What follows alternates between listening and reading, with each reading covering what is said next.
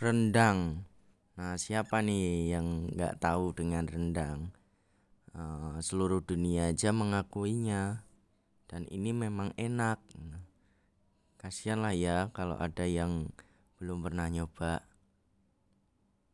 Nah, rendang ini uh, masakan daging yang berasal dari Minangkabau. Masakan ini dihasilkan dari proses memasak suhu rendah dalam waktu yang cukup lama loh menggunakan aneka rempah-rempah dan santan.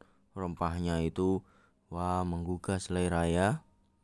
Biasanya sih uh, waktu pemasakan bisa berjam-jam, uh, bisa lima jam atau bahkan lebih dan itu tidak bisa di tidak bisa dibiarkan, harus diudek terus setiap saat agar santannya tidak pecah. Ayo guys, coba rendang, enak loh.